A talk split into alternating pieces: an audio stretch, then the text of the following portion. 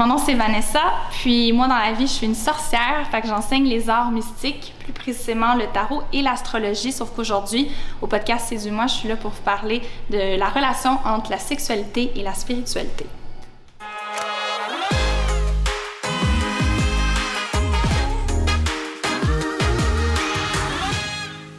Bonjour Vanessa. Bonjour. J'aimerais que tu m'expliques le 101 de la magie sexuelle. Ouais, gros sujet, hein.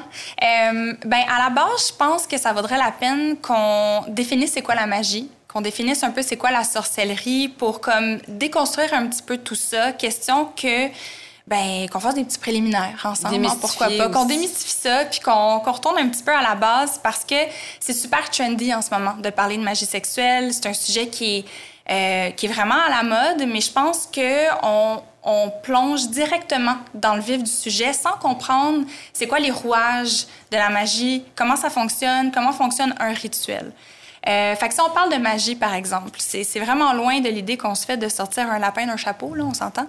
Euh, dans le cadre de la sorcellerie, du witchcraft, euh, la magie, en fait, selon, on va dire, Aleister Crowley, parce qu'il y a plein de définitions, mais c'est un grand sorcier, Aleister Crowley. Lui, sa définition de la magie, c'était l'art et la science de, créer des changements, de provoquer des changements conformément à notre volonté. Fait que c'est dire, c'est quoi ma volonté à moi? Euh, puis, tu sais, la volonté profonde de qui on est à l'extérieur de euh, ce que la société nous dit qu'on devrait être, qu'on devrait vouloir, qu'on devrait faire. Fait que de creuser, de défaire toutes les couches d'oignons pour tourner dans, le fond de notre âme, de voir c'est quoi notre volonté, puis de, de provoquer à travers les rituels, des cérémonies, des changements pour que ça se manifeste dans la, la réalité, dans la vie concrète. Un peu comme de la projection? Un peu. Puis ça fait partie, c'est une des étapes, en fait, qui est importante dans des rituels, la projection d'énergie. Fait que tu es à la bonne place quand tu dis ça. Euh, puis c'est sûr que quand on parle de volonté, quand on parle de magie, ben tout débute dans la conscience. Fait que tout débute à l'intérieur de nous, dans notre tête, dans notre mindset, dans comment on voit les choses, dans nos structures internes. C'est très psychologique, en fait, aussi, la magie contrairement à ce qu'on peut penser. Euh, quand on parle de, de, magie sexuelle, par exemple, ben, c'est l'idée de créer des, des rituels ou euh, de, de, créer, de provoquer du changement, mais en utilisant l'énergie de la sexualité. Parce que dans un rituel, tu as plusieurs étapes.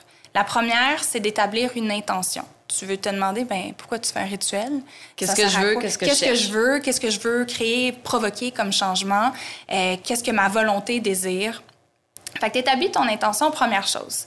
Deuxième chose, tu veux élever l'énergie. Tu veux faire monter l'énergie qui est à l'intérieur de toi. Puis pour monter, pour faire monter l'énergie, il y a plein de techniques que tu peux utiliser comme euh, chanter, euh, du drumming, jouer de la musique, danser. Euh, la douleur peut être une manière de, de, lever l'énergie, mais le sexe aussi. Puis je pense que quand on parle de faire soulever l'énergie, c'est très intangible dans la tête des gens. Les gens sont comme oui. What the hell? C'est quoi ça? Pourquoi? C'est quoi? Mais surtout, ça, ça file comment à l'intérieur? Puis je pense que quand on l'associe à la sexualité, ça devient plus clair dans la tête des gens. Fait que je pense que c'est pour ça aussi que c'est aussi populaire, la magie sexuelle, c'est que c'est une manière vraiment plus claire pour les gens de comprendre comment faire soulever l'énergie à l'intérieur de soi. Fait qu'une fois que l'énergie est, est soulevée, ben tu veux la diriger euh, vers ton but ou vers ta visualisation, ce que tu veux créer. Puis ensuite, il y a une période d'intégration. Clairement, parce qu'on sait c'est quoi le feeling, donc on peut le retrouver, j'imagine, plus facilement en sachant déjà. C'est une bonne ouverture pour commencer. Oui.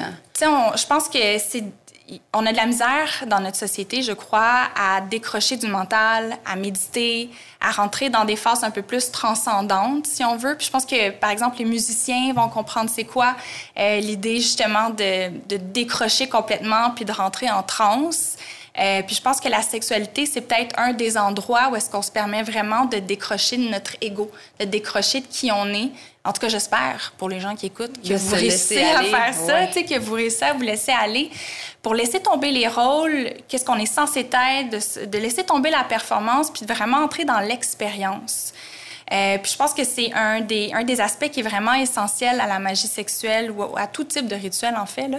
Fait quoi, magie sexuelle, d'utiliser justement l'énergie de la sexualité ou de ce qui euh, est généré par la sexualité pour être dirigé vers l'intention, vers ce qu'on veut manifester, créer, concrétiser.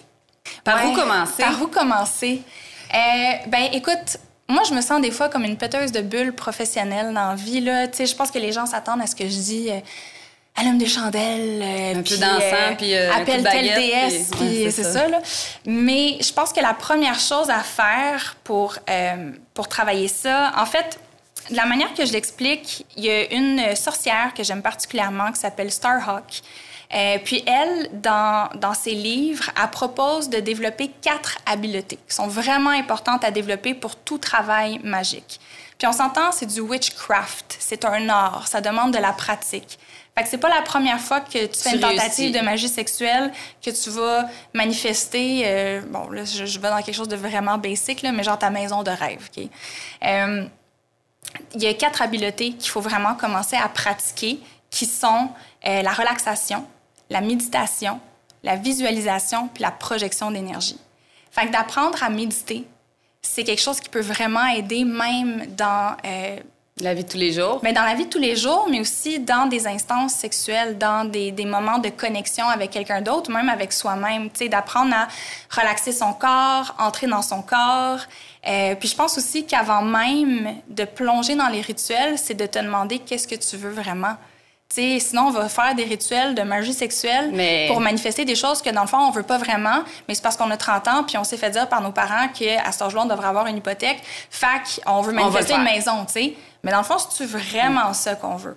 Fait que je pense que l'introspection qu'on qu'on appelle ou qu'on pourrait appeler dans le domaine du witchcraft ou de la, de la sorcellerie, du shadow work, donc du travail de l'ombre, de vraiment aller dans l'inconscient profondément à l'intérieur de nous pour discerner qu'est-ce qu'on veut pour de vrai, c'est quoi notre volonté. Puis une fois qu'on sait qu'est-ce qu'on veut puis que la volonté est claire, ben on peut travailler en parallèle justement les quatre habiletés que j'ai nommées, apprendre à se relaxer, à méditer, euh, à visualiser aussi dans notre tête, euh, dans l'écran de notre mental qu'on peut dire, et de savoir projeter l'énergie.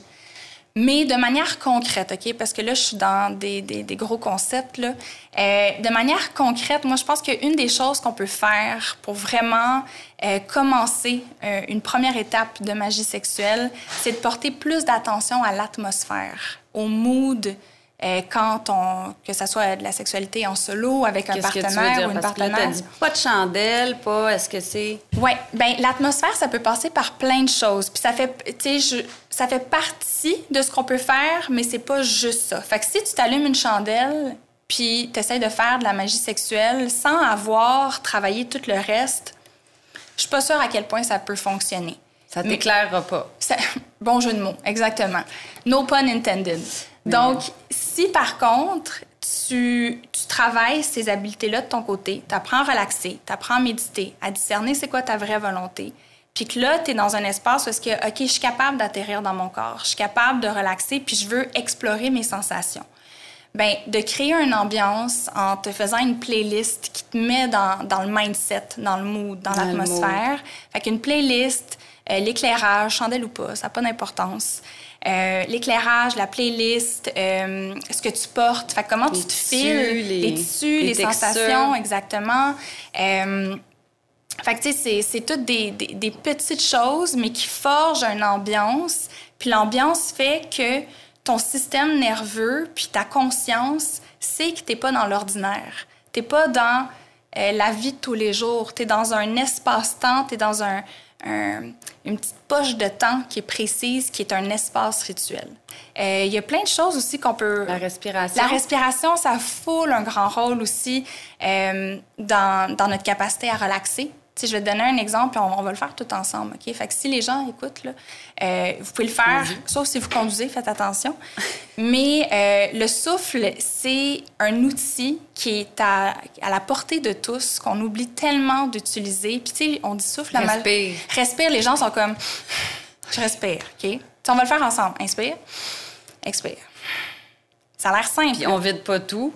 On vide pas tout, mais pas seulement ça, mais le souffle peut être prolongé, le souffle peut être bloqué. On peut diriger la respiration, on peut l'accentuer, on peut faire des secousses avec le souffle. il y a plein de choses, plein de manières que tu peux l'utiliser dans le fond. Puis juste pour la relaxation, Quand t'es pas détendu, quand tu es en moment d'anxiété ou de stress, tu es incapable d'expirer deux fois plus longtemps que quand tu inspires. Fait que juste, par exemple, surtout s'il y a des personnes qui, pour des raisons X, se sentent stressées pendant des relations sexuelles ou sentent un certain blocage, de travailler avec le souffle, c'est une manière de juste calmer le système nerveux pour atterrir dans l'espace, atterrir dans son corps. Dans le moment, j'imagine aussi, puis de... Oui, exactement. Fait qu'on va le faire ensemble. D'accord. On va inspirer pour quatre. Expire pour huit.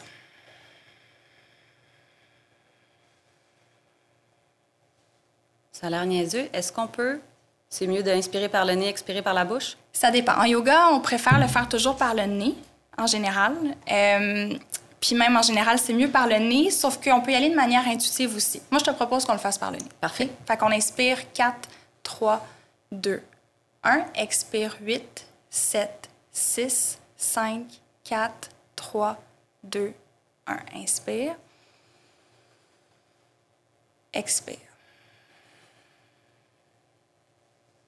Fait que juste ça, l'ambiance change, l'état d'esprit change.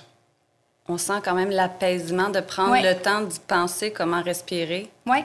Puis tu sais, imagine quand tu es avec quelqu'un justement là, puis tu es dans le feu de l'action, puis c'est comme tu es, un peu comme aveuglé par la passion du moment.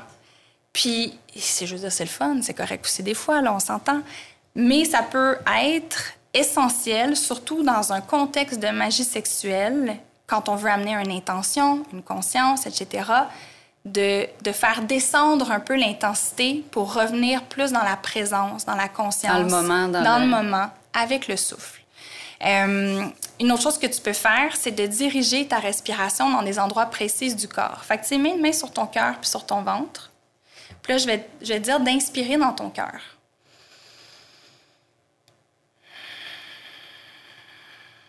Puis là, la prochaine fois, inspire dans ton ventre. Mais là, si je te dis inspire dans ton vagin, c'est une autre affaire, là. sais. Clairement. Fait que là, tu peux, mais tu peux vraiment utiliser la respiration pour diriger pas seulement le souffle, mais l'énergie aussi. Puis où est-ce que tu amènes ton énergie? Tu amènes ta conscience, tu amènes ton attention.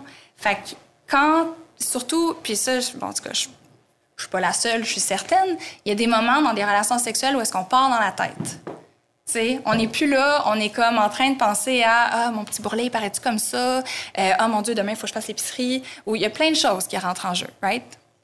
Je suis pas folle? Bon, non. merci. Je suis pas toute seule. Non. Merci. Fait quand tu peux utiliser la respiration pour rester présente dans ton corps, c'est là que tu travailles en conscience. Concentrer, sentir, j'imagine. Concentrer, sentir. Puis c'est là qu'on parle de sexualité consciente, puis de sexualité sacrée, où est-ce qu'on est plus justement dans la conscience, puis moins dans le robotique ou dans... Le paraître ou le... Le paraître, la performance, euh, ou encore quand, tu sais, dans la spiritualité, on parle beaucoup de l'art du détachement. Mais quand on est tellement attaché, euh, focusé sur l'idée de l'orgasme, on n'est pas dans le détachement, on n'est pas dans l'exploration. On est focusé, sur, un but qui est de devenir, tu sais. Mm. Puis euh, en C'est pire, ben, des fois. Oui, tu sais, puis c'est pas... Euh, ça met de la pression, puis il y a une citation qui dit que euh, les attentes, c'est du ressentiment prémédité.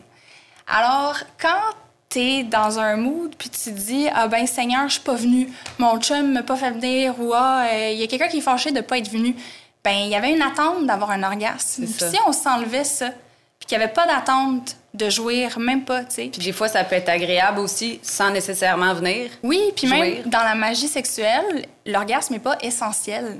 Tu sais, tu, tu fais lever l'énergie que tu viennes ou pas. Puis même que dans plusieurs traditions, comme la tradition euh, tantrique, dans le tantra, euh, on va souvent conseiller aux gens de ne pas venir, de conserver l'énergie au lieu de la... ouais, pour garder ça, le feu à l'intérieur, au lieu de la relâcher puis de laisser partir cette, cette énergie-là.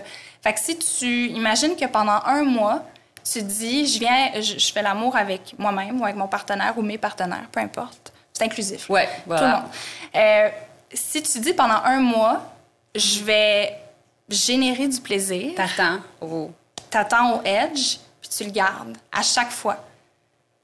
C'est ce qu'on appelle dans une relation sexuelle du edging, tu sais, que tu peux le faire plusieurs fois pendant une même relation. Mais imagine si tu le fais sur, une, période, étendue.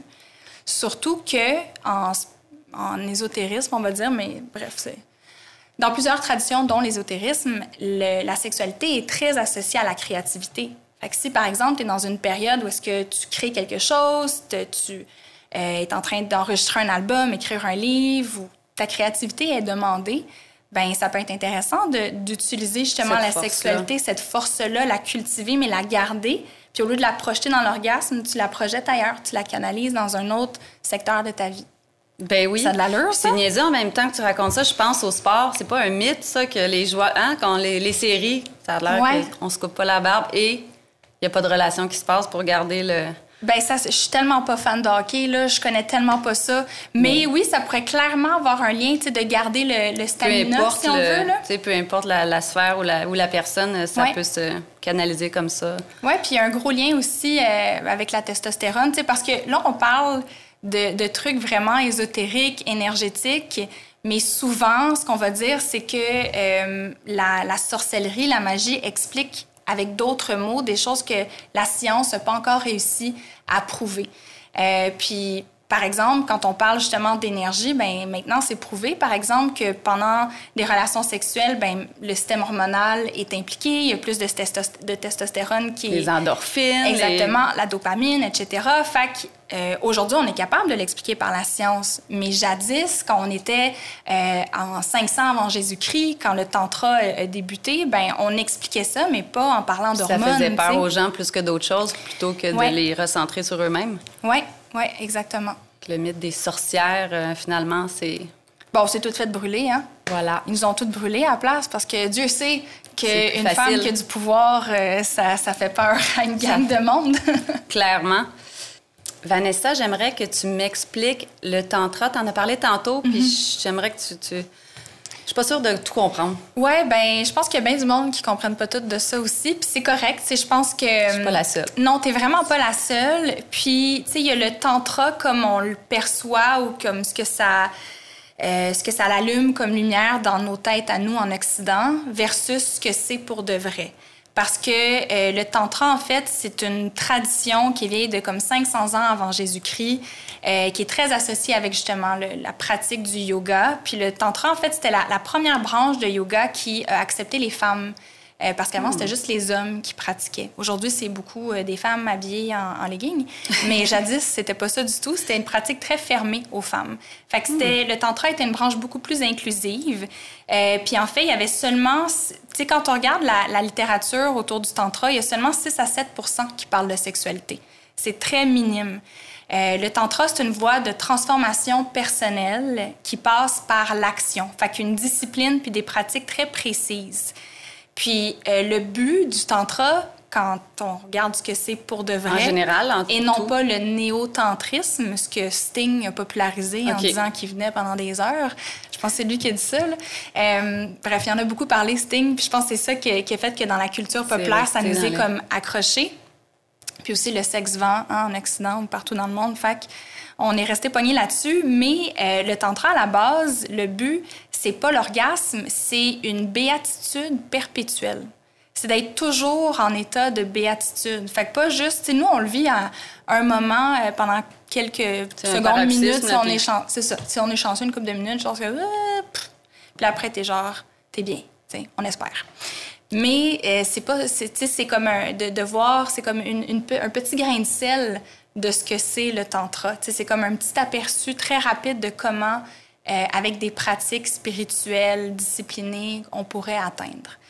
Euh, puis, tu sais, ce qui différencie beaucoup euh, le tantra ou même le, qui, a quand même des liens à faire avec le witchcraft, selon moi, puis la magie sexuelle, que j'ai pas dit tantôt, là, mais qui est très important, c'est que contrairement à ce qu'on sait ou à ce qu'on nous a enseigné, surtout quand on, on a vécu dans des sociétés très judéo-chrétiennes, mm. C'est que les plaisirs, de, les plaisirs sensuels, les plaisirs charnels de la chair, le désir est quelque chose à réprimer. Puis quand on réprime les désirs du corps, on est capable de faire l'ascension vers euh, le haut, vers le, paradis, whatever, tu sais. Tandis que le tantra ou encore le witchcraft, c'est tout le contraire. C'est que tu veux passer par le plaisir de la chair pour te libérer, pour te libérer euh, spirituellement parlant. Euh, fait que c'est une approche qui est complètement différente. Puis même dans une des prières les plus connues euh, dans la sorcellerie, euh, particulièrement dans, dans le, la tradition du Wicca, ça s'appelle la charge de la déesse. Puis il y a une phrase qui dit Tous les actes de plaisir sont mes rituels.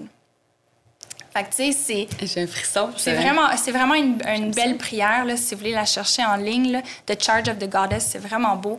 Euh, puis ça l'explique justement comment le corps, puis c'est ça qu'on explique dans le néo-tantrisme et même dans une, dans une branche de tantra, que le corps est divin que le corps, c'est pas quelque chose à réprimer ou à vouloir punir ou à, essayer de d'oublier ses désirs, c'est quelque chose à assumer puis à, à, redonner un peu sa divinité. Puis, tu sais, pour te donner un exemple d'une des pratiques qui se fait dans, dans le néo-tantrisme, c'est, euh, mettons que tu vas, euh, que tu t'apprêtes à être intime, sexuel avec ton partenaire ou ta partenaire, euh, de t'imaginer, de visualiser que tu es une déesse euh, ou un dieu, puis que l'autre personne est un dieu ou une déesse, puis que c'est les deux divinités qui se rencontrent, qui fusionnent pour une relation sexuelle.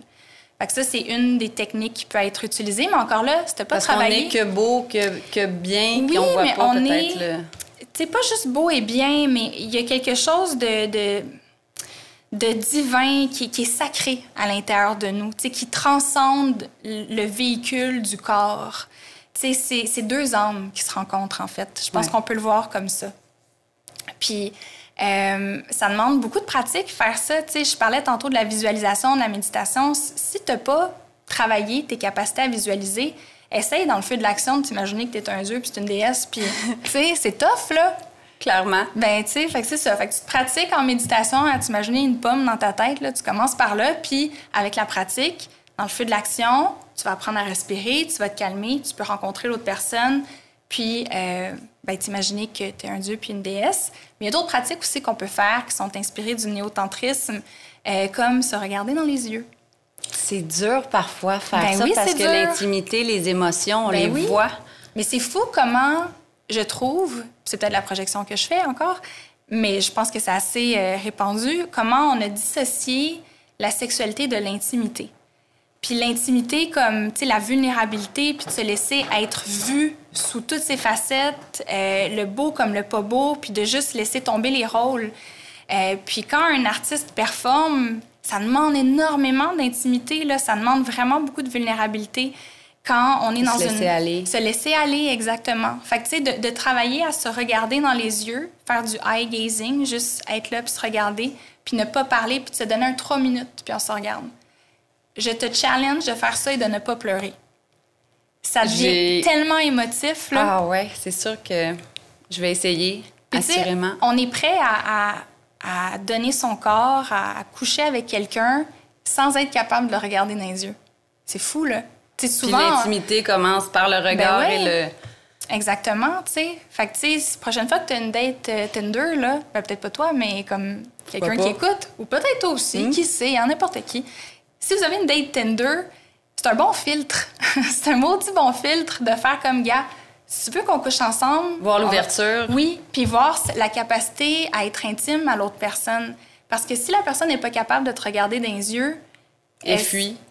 ça peut être quelqu'un de fiant, ça peut être quelqu'un aussi qui est pas là pour te voir toi, pour te valoriser toi. Puis encore là, il y a du monde qui veut juste avoir du sexe, c'est vraiment correct, je juge personne. là. Mais si vous voulez plus, puis que vous voulez explorer la sexualité consciente, ça peut être vraiment intéressant de, de, de mettre ce filtre-là. Es-tu capable qu'on se regarde dans les yeux? Ou une autre chose qui peut être faite, c'est de se mettre dos à dos avec son partenaire. Tu es assis, puis vous synchronisez vos respirations.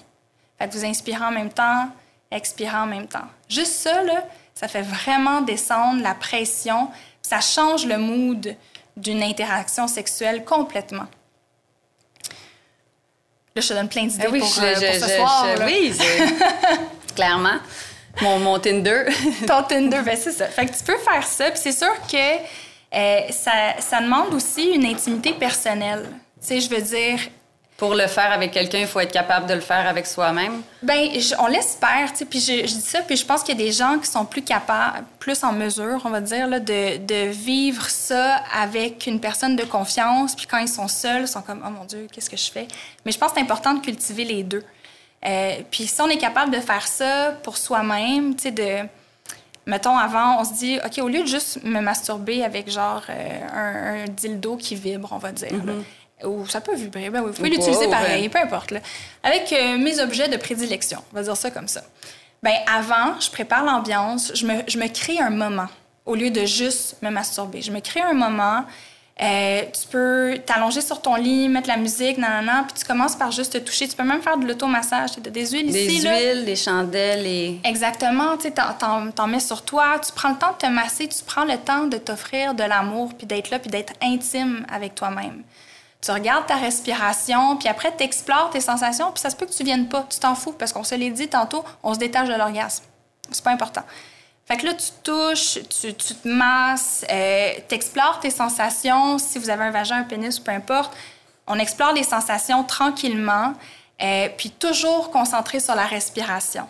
Puis je vous mets au défi de prochaine fois que vous avez un orgasme, si vous êtes capable de l'atteindre, euh, d'observer comment le souffle change. Et d'envoyer la respiration. Et d'envoyer la respiration là, puis d'observer le souffle, puis de voir si on est capable de garder une respiration lente ou des fois, juste avant qu'on atteigne, mettons, le, climax, l'apogée, de bloquer le souffle en haut, puis avec l'orgasme d'expirer, de travailler sur des expirations lentes. Ça peut être une manière aussi de juste voir comment le souffle peut affecter les sensations, peut devenir euh, soit un intensifiant ou un calmant. Il y, a comme, il y a plein de manières de travailler avec le souffle. Fait que c'est pas aussi euh, neutre que ce qu'on pense. Pas juste inspirer, expirer. Là. Il y a plein de choses à explorer avec ça. Donc, soit le bloquer, le... écoute, c'est... C'est fascinant. Puis ensuite, euh, je pense à ça, l'introspection sur des relations. Je ben vois la corrélation qui est vraiment là puis qui fait tout à fait, ben fait du sens. Puis, puis je pense que, tu sais, surtout si on veut pratiquer le néotantrisme avec un, partenaire, ça prend de l'intimité, ça prend de la confiance. Euh, sans confiance, c'est vraiment dur de laisser tomber les masques, puis de, se laisser être vulnérable. Puis un des conseils que, que, moi je donnerais, puis encore là, surtout si on vient de rencontrer quelqu'un, euh, c'est vraiment un, un, bon filtre encore pour savoir si tu es vraiment safe d'être avec cette personne-là ou pas. C'est de négocier les limites de la relation sexuelle avant d'entrer dans la relation.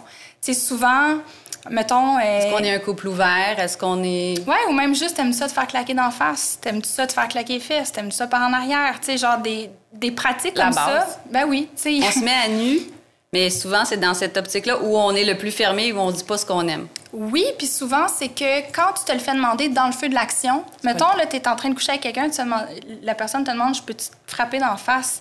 Ça m'est arrivé et je suis ben, restée surprise et ça n'a pas été agréable. Ben c'est ça. Je, je, comprends absolument. Puis c'est dans ces moments-là, c'est que t'es pas dans, t'es plus en toi. T'es, t'es pas groundé dans ton tu énergie. Perds le moment. Ben oui, tu sais. Puis moi aussi, ça m'est déjà arrivé. C'était pendant. Puis il était comme, ok, ben ça juste, je te frappe.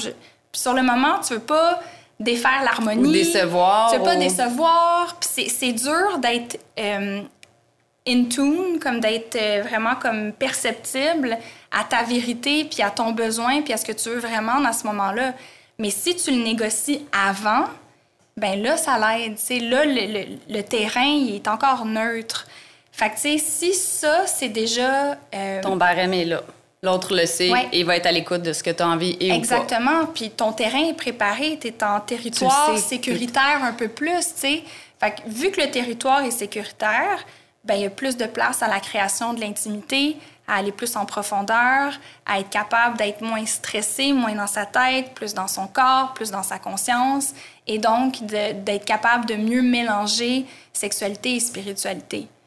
Euh, mais ça, ça, demande de la pratique, malheureux, ben pas malheureusement, c'est neutre. Ça demande la pratique, point final. Comme n'importe quoi. C'est comme ça. Euh, c'est juste que je trouve que de la manière que c'est abordé souvent de nos jours, c'est vu comme justement une recette magique, comme si la magie se faisait en un claquement de doigts. Tu écoutes un épisode puis tu crois que tu as la vérité absolue et que ça va fonctionner au premier coup. Exactement. Puis je pense que c'est il y a une recette magique. Il y a autant d'humains que de recettes magiques.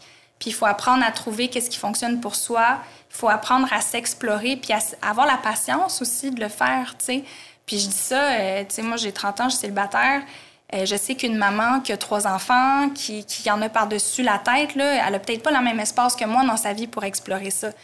Mais je pense que ça vaut la peine si on veut euh, marcher sur cette voie-là, de se laisser des petits moments comme ça d'intimité, puis de, de, développement, puis de développer, puis de, de maîtriser davantage à travers l'exploration ces facettes-là de nous. Vanessa, je te remercie. J'aimerais savoir où on peut t'entendre, t'écouter, te voir. Oui, tout ça. Euh, ben, il y a mon site web, www.vanessadl.com. Euh, dans le fond, j'ai un podcast qui s'appelle le podcast mystique, où est-ce que je parle d'astrologie, de tarot, d'art mystique en général. Euh, puis sur mon site web, j'ai une formation de tarot, quatre, quatre ateliers disponibles pour s'introduire aux arts mystiques. Euh, c'est pas mal ça. Puis je ne fais pas de, de rencontres privées d'astrologie et de tarot. Ça vaut la peine de le dire. Merci de préciser. Oui, parce que souvent j'ai beaucoup de demandes pour ça. Fait que pour le moment, je me concentre sur l'enseignement puis sur mon podcast. Euh, puis c'est là que je suis. Je suis beaucoup sur Instagram aussi, comme les gens de ma génération. Voilà, je te remercie. N'oubliez pas le code promo séduit25 pour obtenir 25% de rabais sur votre prochain achat en ligne sur séduction.ca.